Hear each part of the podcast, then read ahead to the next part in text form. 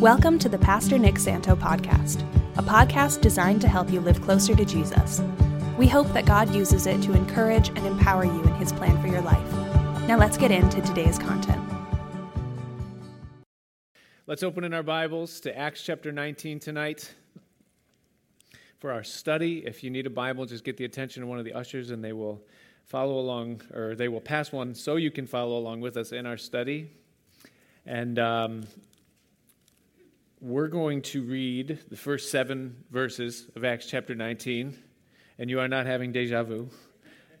this is part three of Are You Experiencing the Spirit?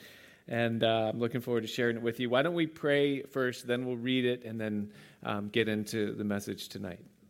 And so, Father, we again just come to you in this moment, Lord, and uh, uh, we remember, Father, that, that your word is living and powerful. It's sharper than any two edged sword, and it reaches into the deepest part of us and it puts life there. It divides soul and spirit. It gives understanding and um, it, it, gives life to us. And so, Lord, we open up our hearts to you in this moment right now and pray uh, not only that we'd hear your word, but that your spirit would uh, anoint it to our hearts, that we would hear your voice in it, and that we would see ourselves through its lens, and that we would um, hear you speak to us individually and personally, Lord. So uh, take this moment, Lord, and, and use it for your glory and breathe on us now, your congregation here. We pray in Jesus' name. Amen.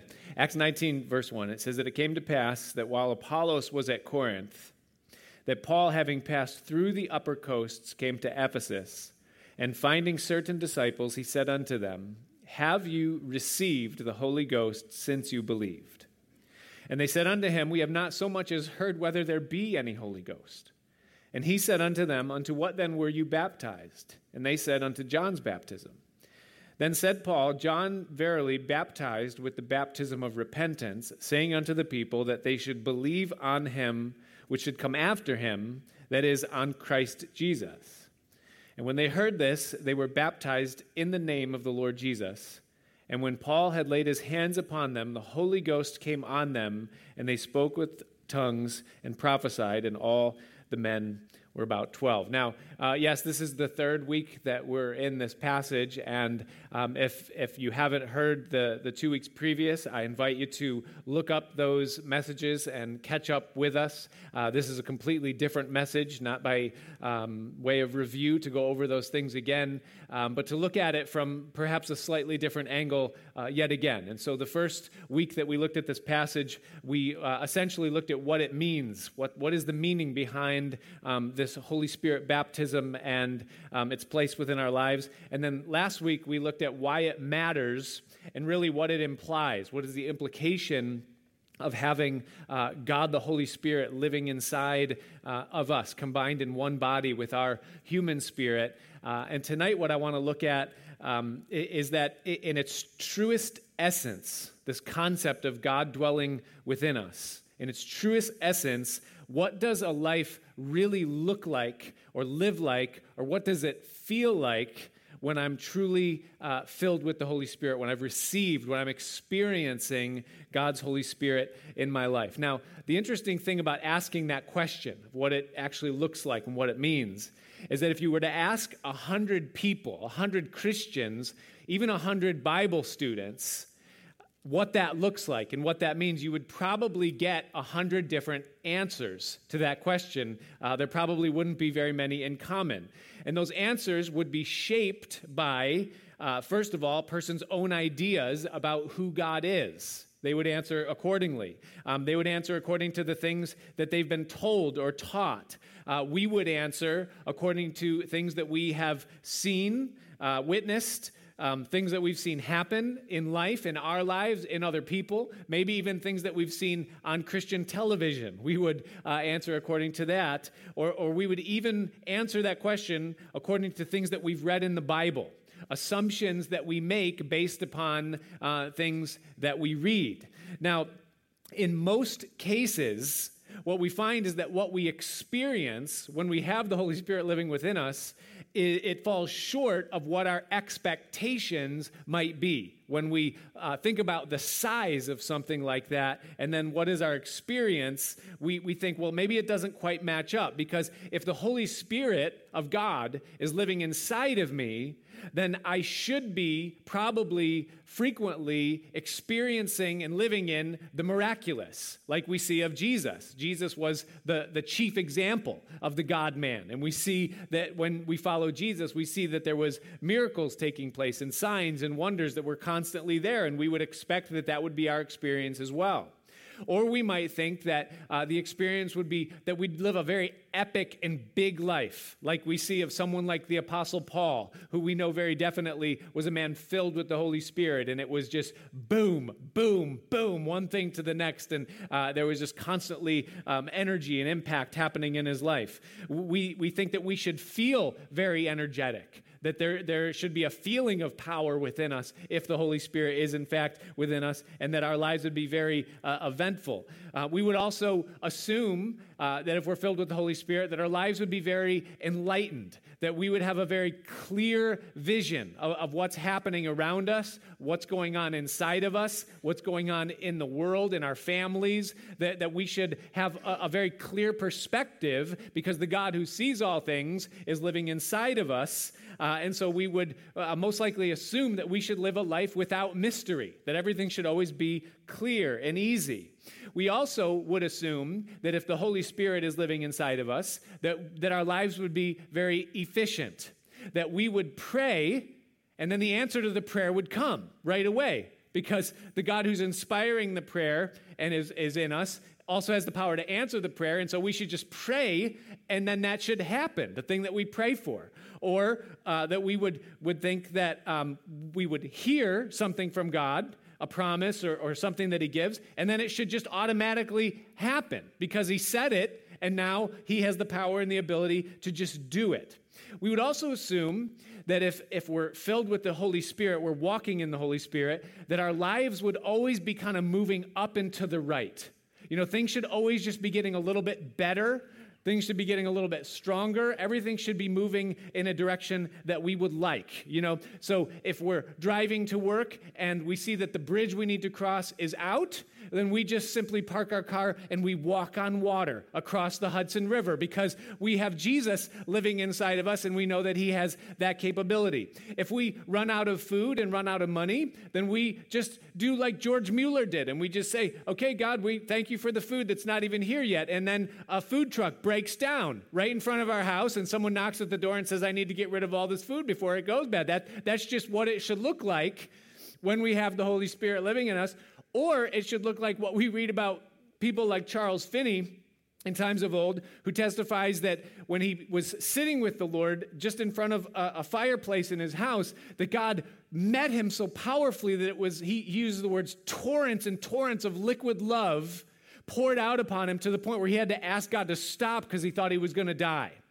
And, and we should just assume that that's what it is going to be like all the time because we have God, the Holy Spirit, now living inside of us. Now, the truth of the matter is that in most cases and with most people, that's not our experience. We don't find that those things that we would assume or that we see in Jesus or Paul or that we hear even testified of people that have gone before, we find that we receive, we ask, we pray, we're saved. We know the Spirit's in us because we see the evidence of Him in our lives but yet that's not what we have. Our lives are, are, are, surrounded by mystery and often by confusion. And there's this like bifurcation of our person where it seems like in some ways we're growing and doing well and making progress. But then in other areas of our life, it seems like God just didn't get in yet, and there's nothing happening at all, and we're just as, as bad or in the dark or lost as we ever were before. And it's not always this amazing uh, thing. And so what happens then is that when our, when our expectation doesn't align with our experience, now there's a struggle that happens inside of us. All right? We begin to doubt God.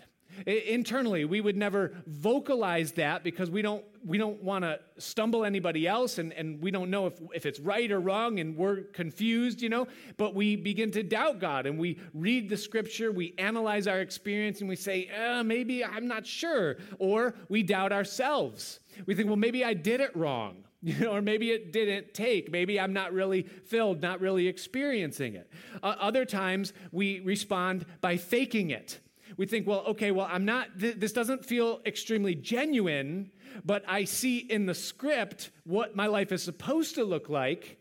So I'm just going to produce the outcome that I assume should be real, and I'm going to fake it till I make it. I'm just going to hope that the experience catches up with my outward actions. And, and I'll just produce it. I'll jumpstart the work of the Spirit in my life, and I'll just profess something and confess something to be real in my life, even to the point where I deceive myself into thinking it's true, even though I know deep down inside that there's something that's maybe missing. Uh, another thing that we might do is we might, we might press in to search harder for it. Well, this is the way it's supposed to be, according to my assumption or my thought, my expectation. And so I'm just not, not doing enough. So I'm going to search more for it. I'm going to try to crack the code, pray the right combination of words, do the right combination of things that get God's attention so that I can have more of Him and experience what I think it's supposed to be like to have His Holy Spirit within me. I'm just going to try harder. And, and sometimes, uh, having done all that, or a portion of that, or maybe even none of that, we don't experience what our expectation is. And so sometimes we just give up. We give up in our mind and we think, okay, well, I'm just unqualified. Uh, I, I prayed the prayer of salvation by accident. God saves who He's going to save, He anoints who He's going to anoint.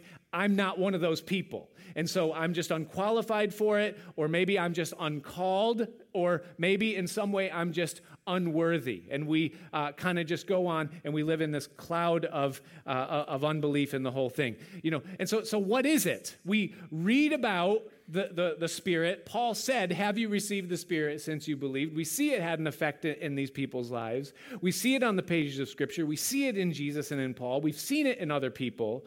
But what is it actually like, and why is it that so often our experience doesn't align with our expectation. Well, there's a passage of scripture, and I want to invite you to turn there. It's 1 Kings chapter 19. Because the, that text of scripture gives us an answer. It, it explains to us, it illustrates, it identifies for us what it is to have a spirit filled life, also what it isn't, and then how also we can experience it and what it actually looks like in reality. Okay? Now, 1 Kings 19 happens to be about the person in the Bible, or at least in the Old Testament, that embodies what we would call Holy Spirit power. It's this man named Elijah. Perhaps you've heard of him uh, a man who is in the Bible an illustration of what it is to be empowered by and filled with the Holy Spirit. And, and chapter 19, where I've asked you to turn, um, actually is a text a, chapter that comes right after, moments after, the most epic and demonstrative manifestation of God's power, perhaps in the whole Bible, short of what we see in the person of Jesus. You know, that epic moment when uh, Elijah has a contest with the prophets of Baal. Now, I want to, having said that and, and let in that way, I want to read you a verse from James chapter 5, verse 17 that talks about Elijah this way. And, and, and, and I want you to hear it because you have to hear it. It says of Elijah, it says that he was a man of like passions just like us. In other words, he had the same kind of emotions, he had the same strengths and weaknesses, he had the same human frame, he had the same capacity to think and, and analyze and feel and operate. He had the same capacity to doubt or mistrust, and he also had the capacity to advance, go forward, and succeed. He had all of what we had. He was no different, James tells us, than you and I. And that's an important piece of the puzzle. Because if we think that the people in the Bible were somehow different than us, then we can just segregate them into a different category and, and, and, then, and then dismiss the experience that we would have and think, well, I'm not them, and so that doesn't count. But what the Bible tells us is that we are just like him, and he was just like us. So, what did Elijah experience, and how does it relate to you and I and our experience with God the Holy Spirit. Now, the context of chapter 19 is that the nation of Israel, over whom Elijah was a prophet, was in steep spiritual decline. There had been a, a, a slow erosion of the spiritual uh, fire in the nation over a long period of time. It's been several generations since David and Solomon and the kind of the apex of, of the glory of that kingdom. The kingdom had now been divided and the people had cooled. They were turning away from God, they were leaning upon themselves, and there was just this idolatrous uh, rebellion, really, against the person of God. And that's when Elijah was called as a prophet um, to come on the scene. Now, God had said long before that one of the signs that people were turning too far away is that he would send famine upon the land. And so when Elijah comes on the scene, he declares it and he goes to the king, whose name was Ahab at that time, and he says to Ahab that it's not going to rain on the earth except according to my word. And God closed up the heavens, and for over three years, there was not a drop of rain in the land of Israel. And so that was kind of Elijah's introduction onto the scene.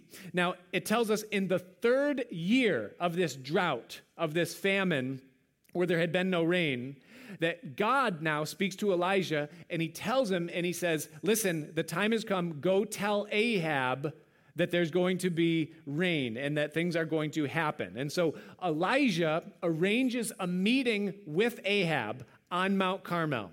And when they come together there in this setting, Elijah says, We are going to have a contest and we're going to find out who God is, whether it's the idols of the Baals or whether it's Jehovah the Lord, we're going to have a contest right now and we're going to prove it because the living God is able to answer by sending fire from heaven. And so he gives them the conditions. He says, You guys go get a bull and build an altar, and you dress your bull and your sacrifice, and then you pray to your gods, and you ask him in his power to send fire from heaven and to consume your sacrifice without you helping. And then I will do the same exact thing. I'll get a bull, an altar, prepare it, dress it, and I will pray to the Lord. And we'll see whose God answers by sending fire from heaven, and let the true God be the one who sends fire, because he has the power to do it. And they say, Good idea, let's do it. And so he says, You go first. And so they build their altar, they dress their bull, and they begin to shout, pray, dance, plead, beg, cut themselves try to get their, the attention of, of their gods, and nothing happens.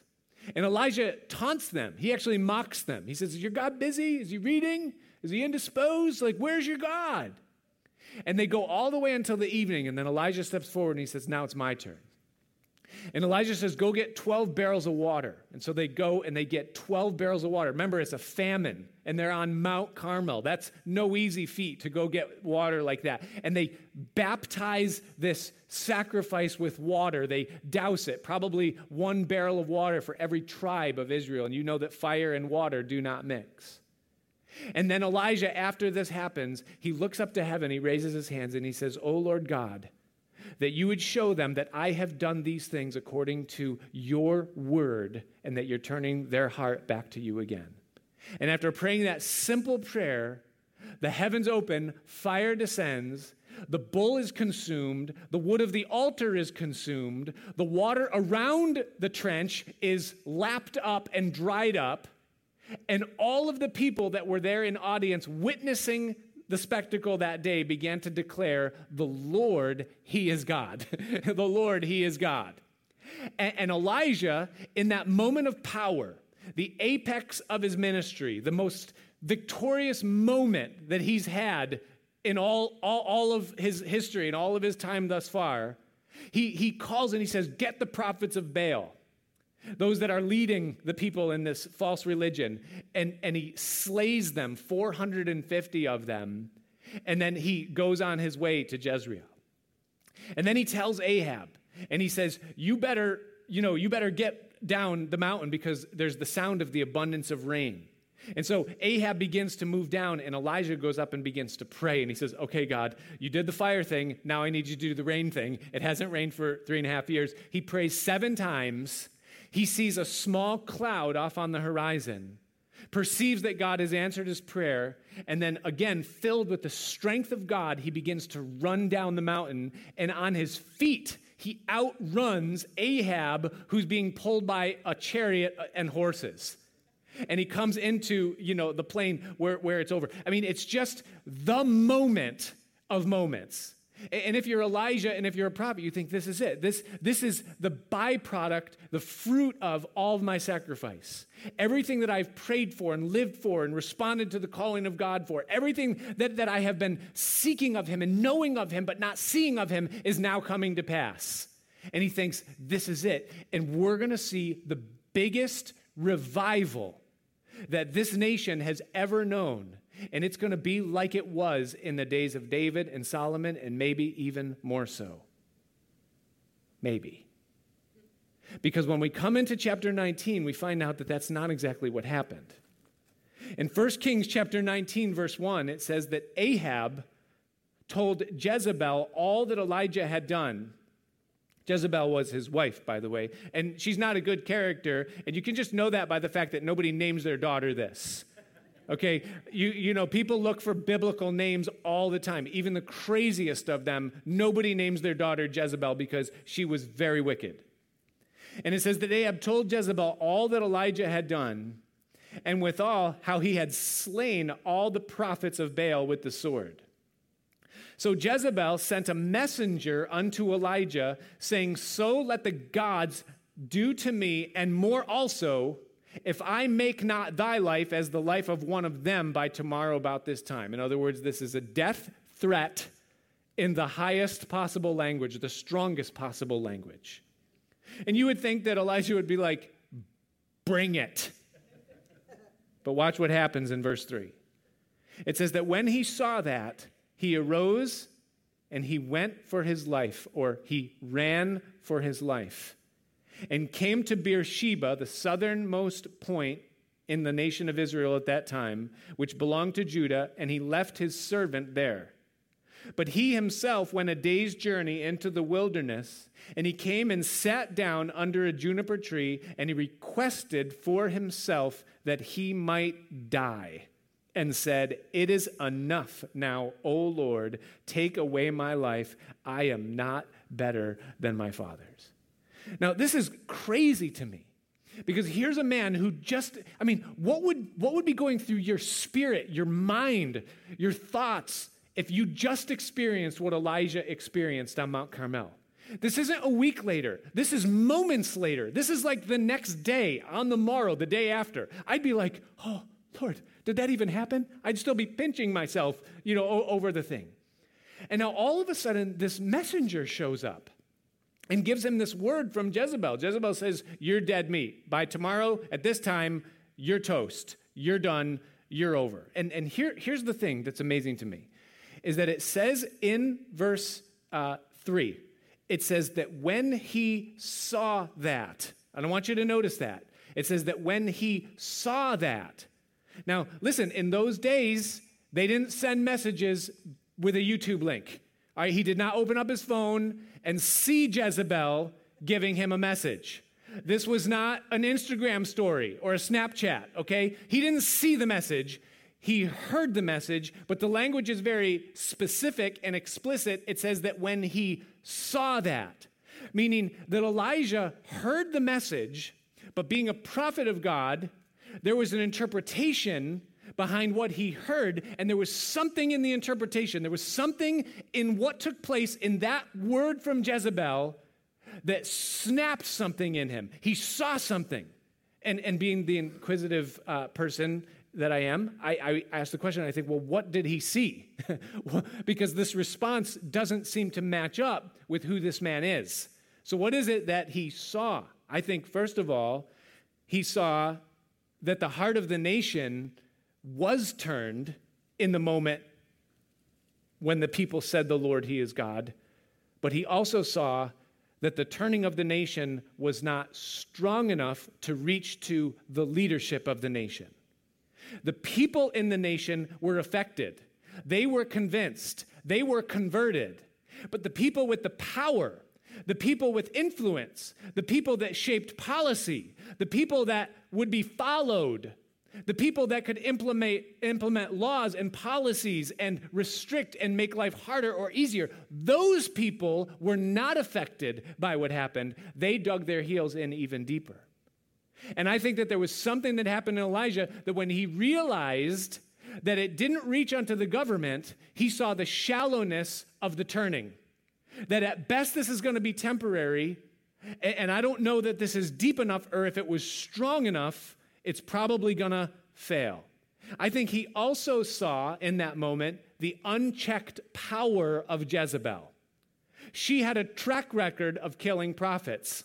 She had been doing it for three years of famine, desperately even searching for Elijah to kill him and not able to find him. There was an underground railroad, if you would, of hiding prophets during those days because of the campaign to kill the people of God by Jezebel and Ahab. And when he saw the unchecked power of Jezebel, knowing her track record, he saw himself, in a sense, as being out of time with nowhere else to hide. And he thought for some reason things are going to be different this time and she's going to succeed in killing me. And so it tells us that he ran for his life. That was the outcome of it. Now, just in case you're confused for a minute, Elijah did not run for his life in this moment. Elijah ran from his life in this moment.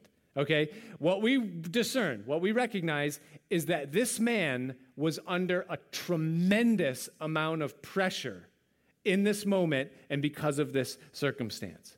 You say, what was the pressure that became too great for this man, the spiritual man, to the point where he cracked and now quits and runs away from the moment that God has raised him up for. I believe, first of all, it happened because he was oversensitive to Jezebel and underconfident in God. He was oversensitive to the threat that was in front of him and his confidence in God at that moment became very small. Jezebel represents the immediate threat to destroy him, and God in this moment is the sustaining force that would keep him. And for Elijah, Jezebel's threat seemed very plausible, and God's promise seemed very distant. And it seemed in his mind that it's easier to believe that Jezebel is going to be successful than that God is going to be able to deliver me. I don't know if you can relate to ever being in a situation where the thing that threatens to undo you seems more real than the promise of God who says that he will keep you. I don't know if you've ever been in a situation where it's easier to believe that you're going to lose your house than it is to believe that God's going to provide and he's going to keep that which has been committed to him. If you've been in a situation where it's easier to believe that things will fall apart than it is to believe that God's going to hold all things together, whether it's in your family or even in your mental health or in a situation that you find yourself in.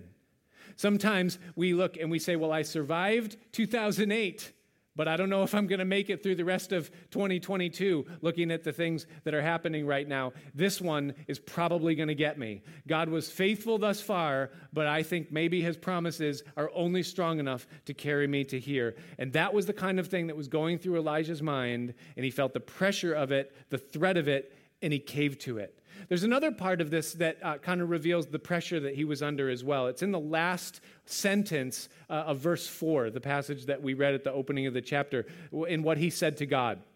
He said to God, He said, I, I wish for myself that I could die, he said, because I am not uh, worthy of my fathers, or, or, I am not better than my fathers. Uh, listen to this. The pressure, part of the pressure that he was under, is that he knew inside that he wasn't living up to a self imposed standard that he had of what he thought his life was supposed to look like. And if you just think about it for a minute, how many, how many uh, righteous people in Israel looked at Elijah and said, I wish my life could be more like his? And yet, Elijah in that moment was looking at the people that had gone before him David and Moses and Abraham, and he was comparing himself to them and saying, I, I just can't measure up. I can't do enough. I can't pray enough. I can't believe enough. I can't, I can't do this thing anymore. And he says to God, Would you just please take my life because I cannot keep up my attempt to try to live according to this standard. It's just not going to work for me. And so he says to God that he wants to die. Now, don't be deceived. Elijah did not want to die. And you know how we know that? Because if he wanted to die, he could have just stayed where he was and he w- could have died. He'd been like, all right, sender, I'm, I am done. Just let this thing. You know. No, no, no. The reason that he ran was not because he wanted to die. The reason he ran is because he wanted to live. And he wasn't experiencing life on the level that he thought that he should be according to who he was, being a man that was filled with the God of life. His last victory didn't give him enough strength to face the next battle, and he was caving under the pressure. We see in the next few verses that he slipped into a depression. Watch what happens in verse 5. It says that as he laid and slept under a juniper tree, behold, then an angel touched him and said unto him, Arise and eat. And he looked, and behold, there was a cake baked on the coals, and a cruse of water, or a vessel of water, a glass of water, at his head. And he did eat and drink, and he laid him down again. And the angel of the Lord came again the second time and touched him and said, Arise and eat, because the journey is too great for you. Do you see the, do you see the, the, the pattern, the progression of what happens in these two, two short verses? He's overwhelmed, so he goes to sleep. He wakes up he eats carbs because for some reason that's just comforting. you know, a cake baked upon the coals, drink some water. He goes back to sleep. He wakes up and he eats. Now, I don't know if you've ever struggled with depression. I have. I know what it's like. What do you do when you're depressed? you sleep, you get up, you eat, you go back to sleep, and then you get up and you eat and you go back to sleep. There's something happening here. There's a depression uh, that is over him. You know what's interesting here? Uh, what would you do, right? You're, you're in a cave under, you're, you're under a juniper tree, and you wake up and there's an angel there that kind of nudged you and brings you a pizza and a glass of clean water. And you are so in a fog that you don't even recognize what just happened. I mean, you, you, if you know the story of Elijah, during the three years of famine, he was camped out by a, a dirty creek and he was eating stale breadcrumbs that were brought to him by a dirty bird. I mean, he was not living well when he was by the creek. Now, he's got it way better than he did then, but he's in such a position in his spirit, in his heart, in his soul that he can't even recognize the good grace that's being given to him here at this moment. And just think about the, the profoundness of this moment that the spiritual victory and miraculous, powerful thing that just happened was not enough to sustain him, and the quality of life that has increased in proportion to what he had had previously is not enough to bring thanksgiving into his heart or for him to even recognize the things that are going on inside of him. And that's an interesting thing to think about what's going on in this spirit filled man. Verse 8 is extremely telling. Look what it says in verse 8. It says that he arose now and he did eat and drink, and he went in the strength of that meat, that food, for 40 days and 40 nights unto Oreb or Horeb or Mount Sinai, which is the mountain of God. Okay, that's good pizza. All right, if you can eat a little bit of food and drink a little bit of water, and then you get up and you just start running. And you run for 40 days and 40 nights. You guys ever heard of ultra marathon runners? You know, there's the marathon, right? 26.2 miles. And, you know, people that say, I ran a marathon, I ran a marathon. And you're like, man, that's crazy. I'd never run a marathon. Well, they, they're nothing anymore okay? Because now it's ultra marathons. It's people that run 50 or more, sometimes upward of 100 miles all at once. It's the ultra marathon. Do you know how far it is from Beersheba to Mount Sinai? It's 193 miles. Okay, so get running, ultra marathon runner, all right? Because Elijah still has you beat in this thing. All right, but, but here's what I want you to see. Here's the profoundness uh, of this moment is that you have this man, watch this. He's empowered by God because you don't run 193 miles unless the Spirit, just like he outran Ahab's chariot. All right, he's got the Spirit of God in him. He's empowered, but he's also estranged. Why do you go to Mount Sinai? I mean, think about it. Hey, just be honest with me, somebody in here. Have you ever felt so far from God that you had the thought for a moment, there has to be a place on the planet where I can literally physically go and God is there? I have. I've actually thought if maybe he's still on Mount Sinai, and if I could get there, then maybe I would hear from him. No doubt that is somewhat of what's going on within Elijah. Why do you go to Mount Sinai? Why not just disappear? Go to Midian like Moses did, or go to Babylon, like just go somewhere where you can live out the rest of your days. He's like, no, I'm going to Mount Sinai because I need God in this moment. Do you, do you see what's happening here? He has God, but he's estranged from God. He has the Holy Spirit, but yet there's a disconnect. There's something missing. There's something not happening. There's something that's right. He's running on God's power, but he can't find God's presence. And so he goes to Mount Sinai, and guess who meets him there? Who was there waiting for him? Who probably was there with him all the time. It says in verse 9, it says that he came thither unto a cave, and he lodged there. And behold, the word of the Lord came to him, and said unto him, What are you doing here, Elijah? Pay attention to the questions that God asks in the Bible.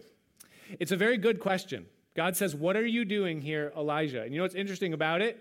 Is that both Elijah and God have an answer to that question. Elijah has a reason why he's there, but God also has a reason why Elijah is there. And we get to hear both of them here in the text. Okay? And here's Elijah's answer uh, in verse 10. He says this I have been very jealous for the Lord God of hosts. For the children of Israel have forsaken your covenant, thrown down your altars, and slain your prophets with the sword. And I, even I only, am left. And now they seek my life to take it away. Now, let me interpret that for you, okay? Uh, and I don't know if, if you have, uh, you know, Elijah had a relationship with God because you don't talk to God this way unless you know him a little bit and you have some history. But here essentially is what Elijah is saying to God. He says, God, listen to me. I have committed my life to you. I've committed my will and I've surrendered it to your will. I've given you my actions and I have even given you my emotions. I have felt what you feel. I am jealous for you. When I look at the nation that has turned its back on you, I have reached the point of empathizing with God over the condition of the nation. That's how much I've given of my life to you. I have given my life to seeing your will be done on earth as it is in heaven. And we as a nation are supposed to be Israel. Israel means governed by God. That means that we're supposed to be a unified, anointed, devoted, purified people that is on mission for you, a light to the nations, prosperous, the head and not the tail, and it's supposed to be for us like it was with David and Solomon. That's the promise that you gave. And you called me as a prophet to bring people back to this place. That's what I exist for. It's what you've called me to restore. And God, I did my best. There is not one thing that I can do that is beyond what I have done for you. I had my most powerful moment. I gave my best effort. I labored. I believed. I prayed. I stepped out in faith. I saw you work. I slew the prophets of Baal. I cannot do more. I cannot do better. And you, God, did not do what you were supposed to do. Because the heart of the people is not turned back to you, but instead they've torn down your altars, they've defiled your temple, and they've slain the prophets, your prophets with the sword. And now, after all of that, they are still seeking my life, perhaps the only one left in this thing. They've forsaken, thrown down, and I'm the only one in this, in this thing that's left. That what was going on inside of Elijah. He thought, There's, what else can I do? This, God, you're not doing what you're supposed to do. I did my part. You're not doing your part. That's what's going on. You know what God says? Oh, man, you're right, Elijah. I tried. No, God says, okay, Elijah, you're so smart. Come here. That, that, I'm paraphrasing, but that's exactly what happens. Verse 11 God said, Go forth. You can interpret that as come here. If God ever says go forth, just come here. He's saying, Come here. And I want you to stand upon the mountain in front of me. I want you to stand. I want to show you something. And now we get to see, because we know why Elijah's here. Now, now we get to find out why God has him here. It says that he stood before the Lord, and behold, the Lord passed by, and a great and strong wind tore the mountains and broke in pieces the rocks before the Lord. Now, I don't know what kind of power you have to put behind wind to break rocks. But God knows, and God passes by, and He causes rocks to break because of wind. But notice that it says, but the Lord was not in the wind. And then it says that after the wind, there was an earthquake. And it doesn't tell us what the earthquake did, but you can imagine that it was powerful enough to shake Elijah and shake things up quite a bit around him and probably some things within him. But it says that the Lord was not in the earthquake. And then after the earthquake, it says a fire, but the Lord was not in the fire. So we see a wind, we see an earthquake, and we see a fire, and we see that God was not in any of these things. What is God trying to show Elijah? He's saying to Elijah, He's saying, Listen to me, Elijah, I want to teach you something. You've got to understand something. Is that you can have the miraculous, you can have wonders, you can have situations change in your life, you can have things happen that are so impossible in the eyes of men and so wondrous that will cause people's minds to change, hearts to turn, post things on YouTube, get 1 million views over because of it. You can have all of those things, and I cannot be in them. You can have those things without having me. But notice what it says after that. It says that after the fire, there was a still small voice. And when there was a still small voice, something changes. It says that verse 13 that it was so that when Elijah heard it, that he wrapped his face in his mantle, and he went out and he stood in the entering in of the cave, and behold, there came a voice unto him and said, What doest thou here, Elijah? And every other time it says that the word of the Lord came to Elijah. But now it says the voice. There's something different, there's something that happens. And, and it so affects Elijah that he's boldly, he's boldly going, God, you didn't do, I've been jealous for you. You didn't keep your side. This is what happened. And all of a sudden, God, the, the, the, earthquake, and he's adamant. The wind, he's adamant. The fire, he's adamant. And then whisper. And he, whoo, he, he goes, whoa. And he takes his mantle and he covers his face. There's an awestruck there's a fear, there's a reverence, there's an awareness, there's a presence, there's something that happened. Think about how profound it is. That, that God isn't necessarily there in the miracle, in the wonder, in the sign, in the moment, in the crowd, in, in, in the big event, the circumstances that's supposed to change everything. God can be not in it. But then you can have a moment where there's none of that happening. There's no miracle, there's no sign, and all of a sudden, in a moment, you become aware of the fact that God is right there. That means God, God didn't just show up, God was there the whole time, and yet Elijah couldn't sense it. There was something separating. He had something, but he was missing something. Here's, here's the message this is what God is trying to communicate to Elijah. Listen to me, son. The value, the treasure, the substance of life is not in the miracle. It's not in the situation changing. It's not in the breakthrough. It's not in the revival and having everything in your life just the way that it's supposed to be. That's not where the value of life is. The value of life is me, it's in knowing me, it's in walking with me. It's in hearing from me and talking to me and walking with me.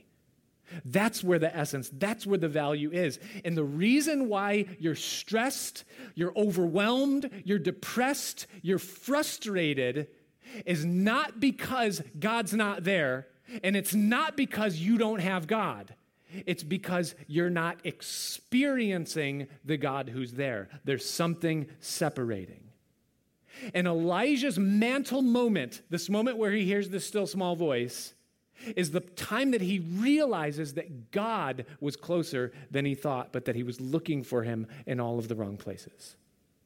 See, Elijah thought that God had to be found. He had to be earned. He had to be deserved. He had to be attained, learned, prayed down, impressed enough to do something. That God had to be in the perfect situation. But what he didn't realize is that God didn't need any of that. He only needed to be received. See, God wasn't interested in what Elijah would do for him, he was interested in Elijah. He didn't want the work that he would get out of Elijah, the calling. He wanted Elijah. The relationship, that's what was important to God. That's what all this is about. That's why Elijah's there. He's like, Elijah, you need to learn me.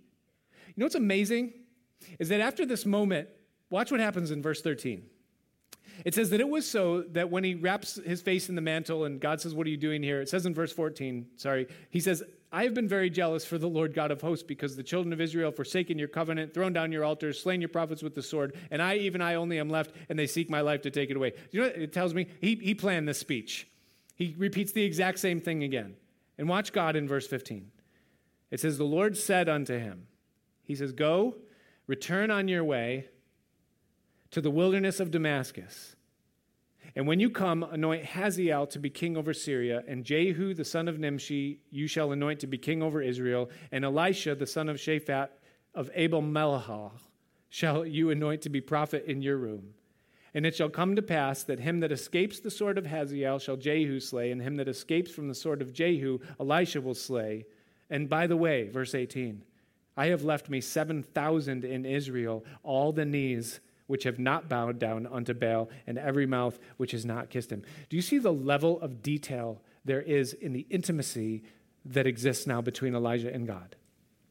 Is God is speaking to him so intimately, so specifically, giving him instructions, and then, and then of course, saying like, "Hey, you know, it's you're not quite as important or as unique uh, as you a- a- actually think uh, that you are in this moment." But but here's what you need to understand: is that for Elijah in this moment, the circumstances in Israel and in his life did not change.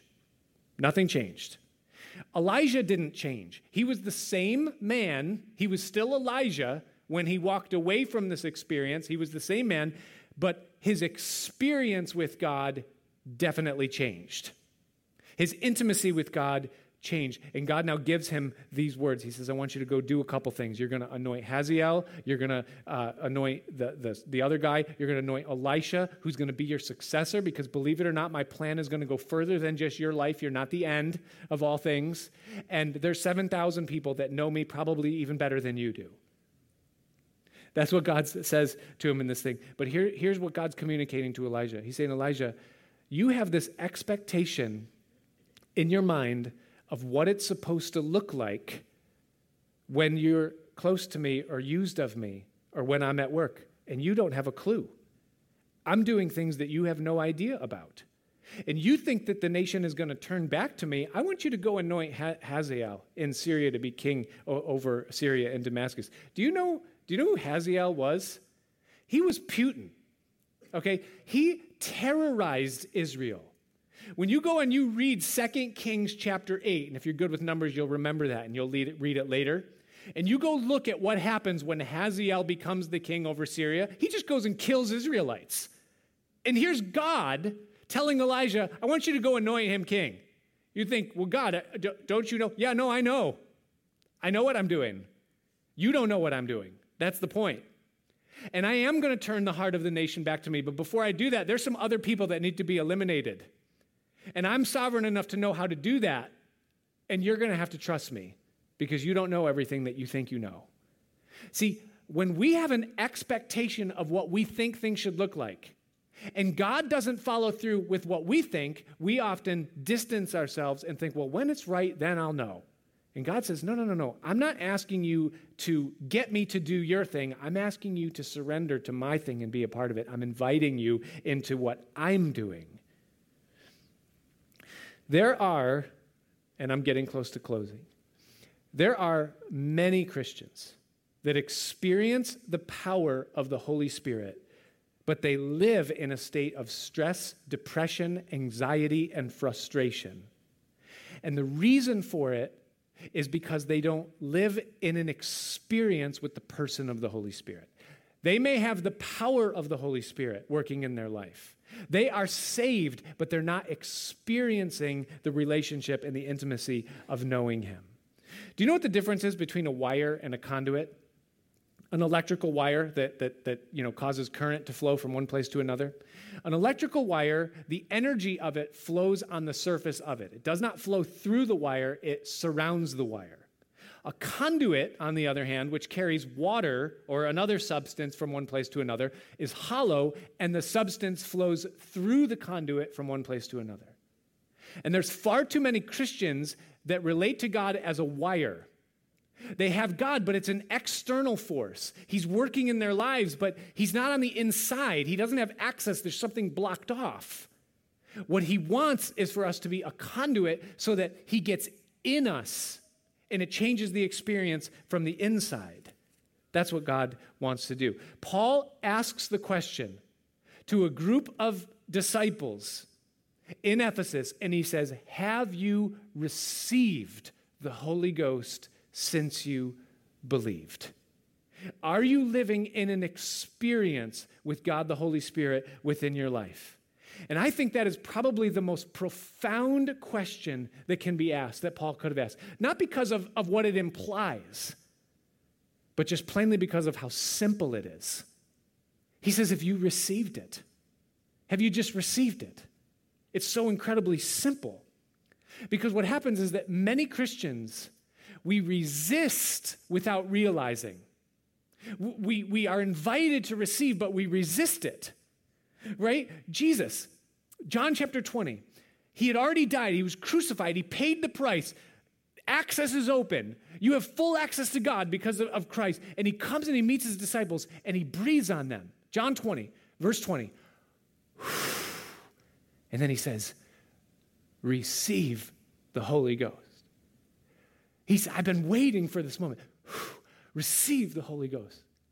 And, and we read it and we kind of read over it, but there's something inside of us. It's this twisted part of our human nature that he says, receive it, but we interpret it, achieve it.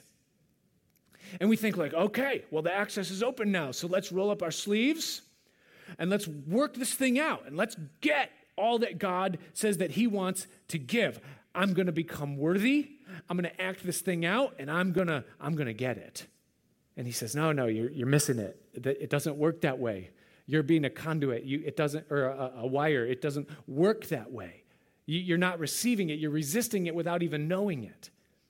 Jesus said, most amazing promise, John 14, 15, 16. He, he keeps saying it. He says, Listen, he says, My peace I give you my, not like the world gives. He says, I am giving you my peace, the peace of God. You know what peace is? It's to be settled, it's to be free of worry, it's to be free of anxiety. It's to calm down, to be able to calm down in a moment of stress. And Jesus says, I'm inviting you to receive my peace. I'm giving it to you. It's a you don't have to earn it. You can just receive it. You can have it. It's yours. Receive it. But here's what we do. We say, well, because of the circumstances that are going on in my life right now, it's impossible for me to have peace. So I'm going to hold your peace hostage to the change of my circumstances.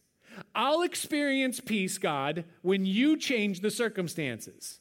If you're inviting me into your peace, I'm inviting you into my problems. So you change everything around, and once it's right, then I'll have peace. And he goes, No, no, that's not what I said.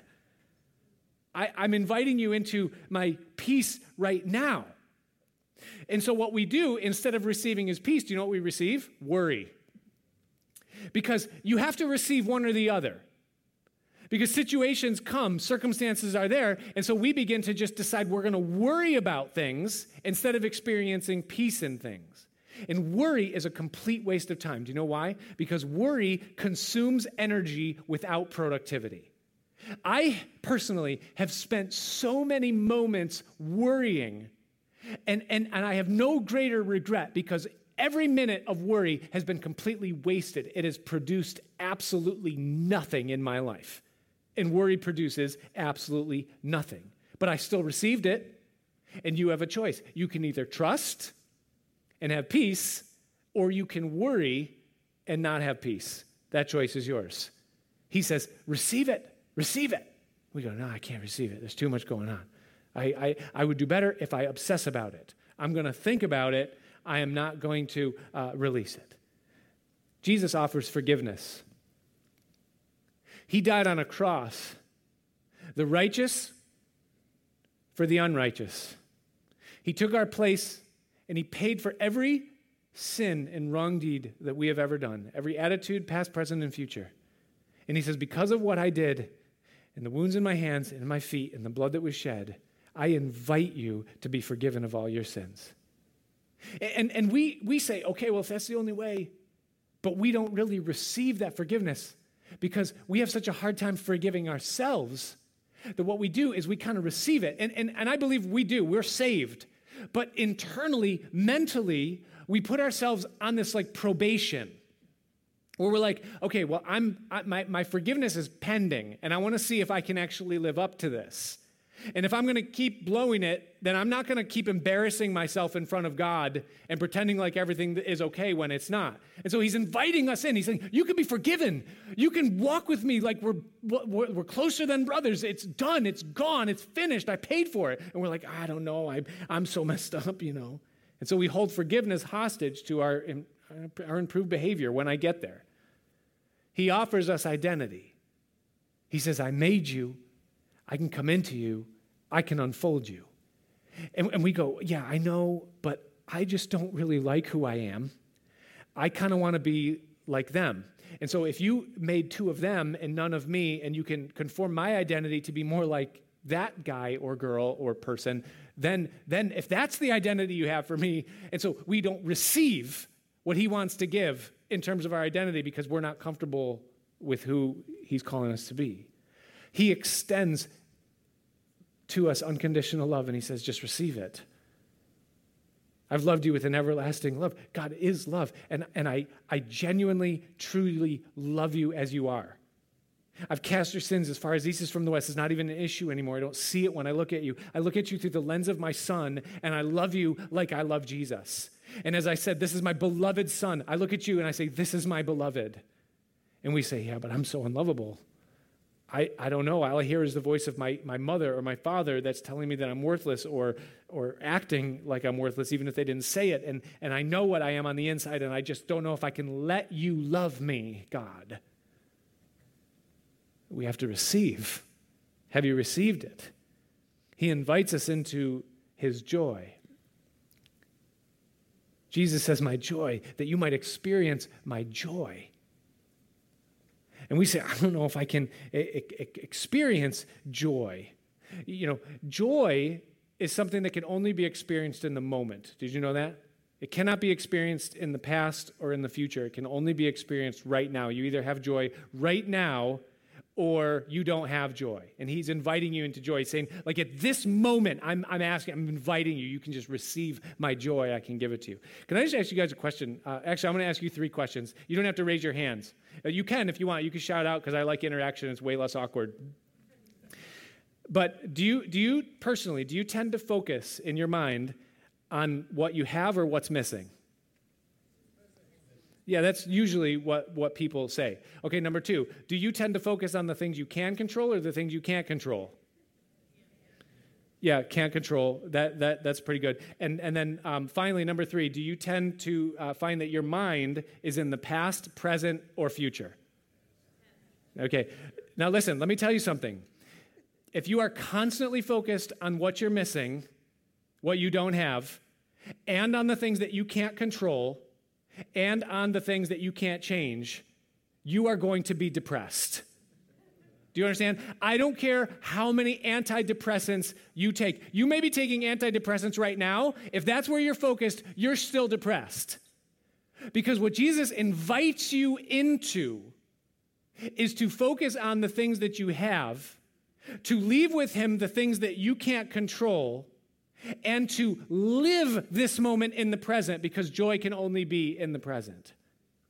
He's inviting you to receive Him that you might live in Him and that He can do all these things that you cannot do.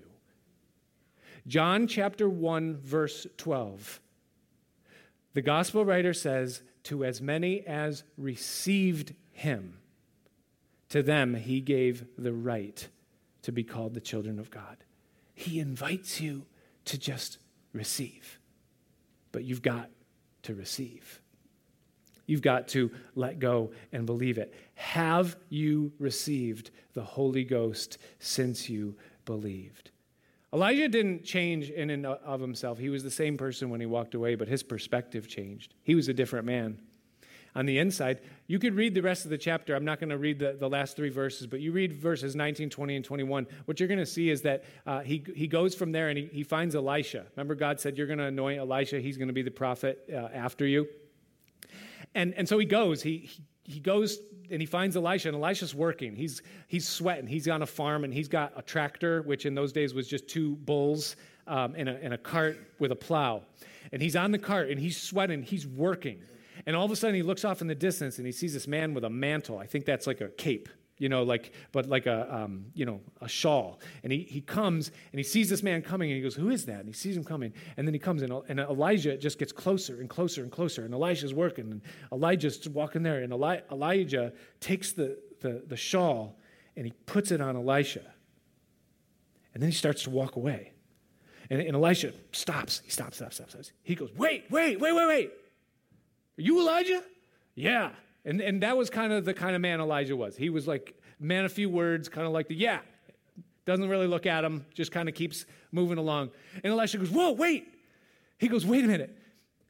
I, I gotta, I gotta at least, I gotta at least go say goodbye to my parents. And he goes, I didn't do anything to you. That's what Elisha said. He goes, I didn't do anything to you. Do, do he's basically like, kind of, you do what you want. And so Elisha goes and he, and he goes inside. I mean, doesn't tell us the interaction, but we assume that that's what he did. He goes, Guys, I got to go. I got to go. And they're like, What do you mean you got to go? It's the middle of the workday. Are you going to punch out? No, no, I'm not going to punch out. In fact, I am never coming back here again. See ya. And he goes, and not only does he just go, but he burns his tractor. He takes and he slays the oxen and he burns them on the wood that was the chariot. He says, Not only am I going to go, and not only am I never coming back, but I'm going to cut off even the possibility of being able to go back to what was before. Now just think about how unrealistic that scenario is. I mean, put yourself in your workday. You're working. You're literally like doing math the, in the accounting books. And all of a sudden, some prophet guy comes and he just goes, "Hey!" And he puts his, he touches you with his thing. What are you going to do? You're like, "Excuse me, do you have an appointment?" You know, like can, at the end of the day, can you text or call like you're just going to show up? Like, really? That's what that's more realistic, isn't it? What was it about the presence of Elijah in that moment that just touching this man Elisha, of whom we assume he has no history with at all, and he is so moved by what is going on inside this man, Elijah, that he literally says, I can never be the same. I can never go back to this life. I can, I can never even consider what my future would have been. I am following this God because if it means that I give up everything I've ever known, everything I'll ever have, I will follow you so that I can have what you have. That's what was in Elijah after the fact. Do you understand what you are being invited into? When he says, just receive, he wants to place something inside of you, not around you, not over you, not miracles, not power, not the changing of circumstances, not a better life.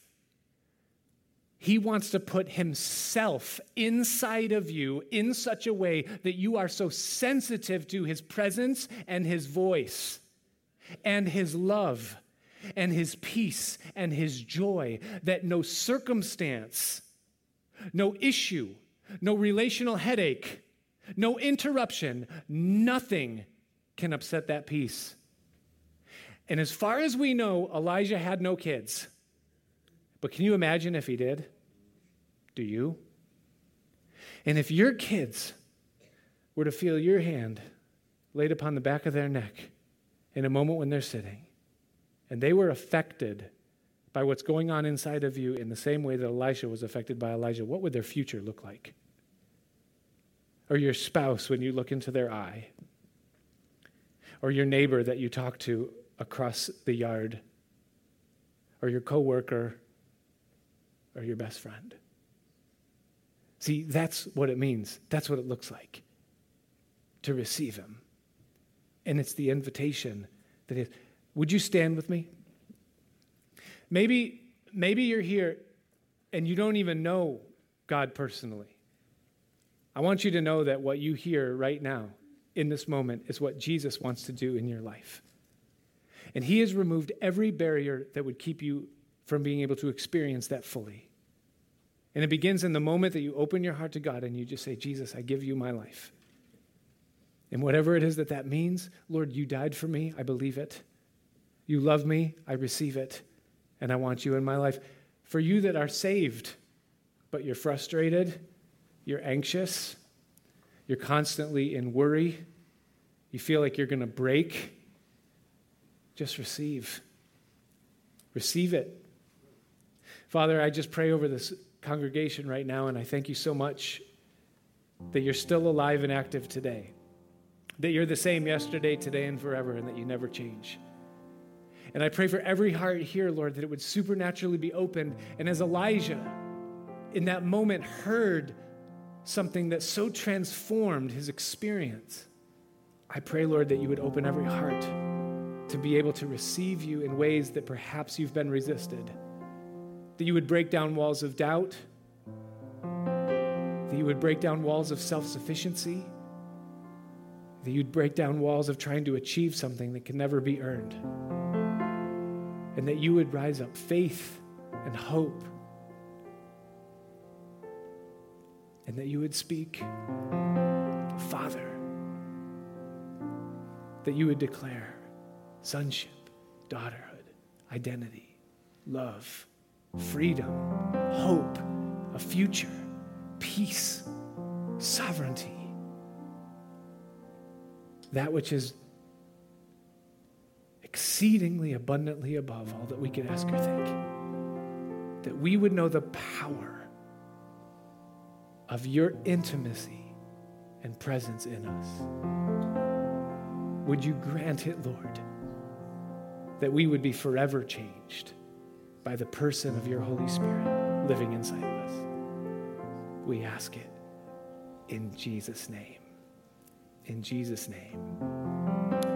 It has been my great honor and pleasure to teach you these years, to grow with you, and to learn with you. And I just thank you guys. Thank you for knowing me, for listening to me, for uh, being a part of, of, of, of this part of my journey with you, and I just appreciate you, everyone. I've taught 690 messages in this church, and they are all available. You can get them on the Pastor Nick Santo podcast. You can get it on Apple Podcasts, Spotify, Google, wherever you get podcasts. Pastor Nick Santo. You can listen to them all. You can go through them, and anything that comes out ever in the future will be there as well. You know, but it's been my privilege, and I sincerely thank you guys. Amen.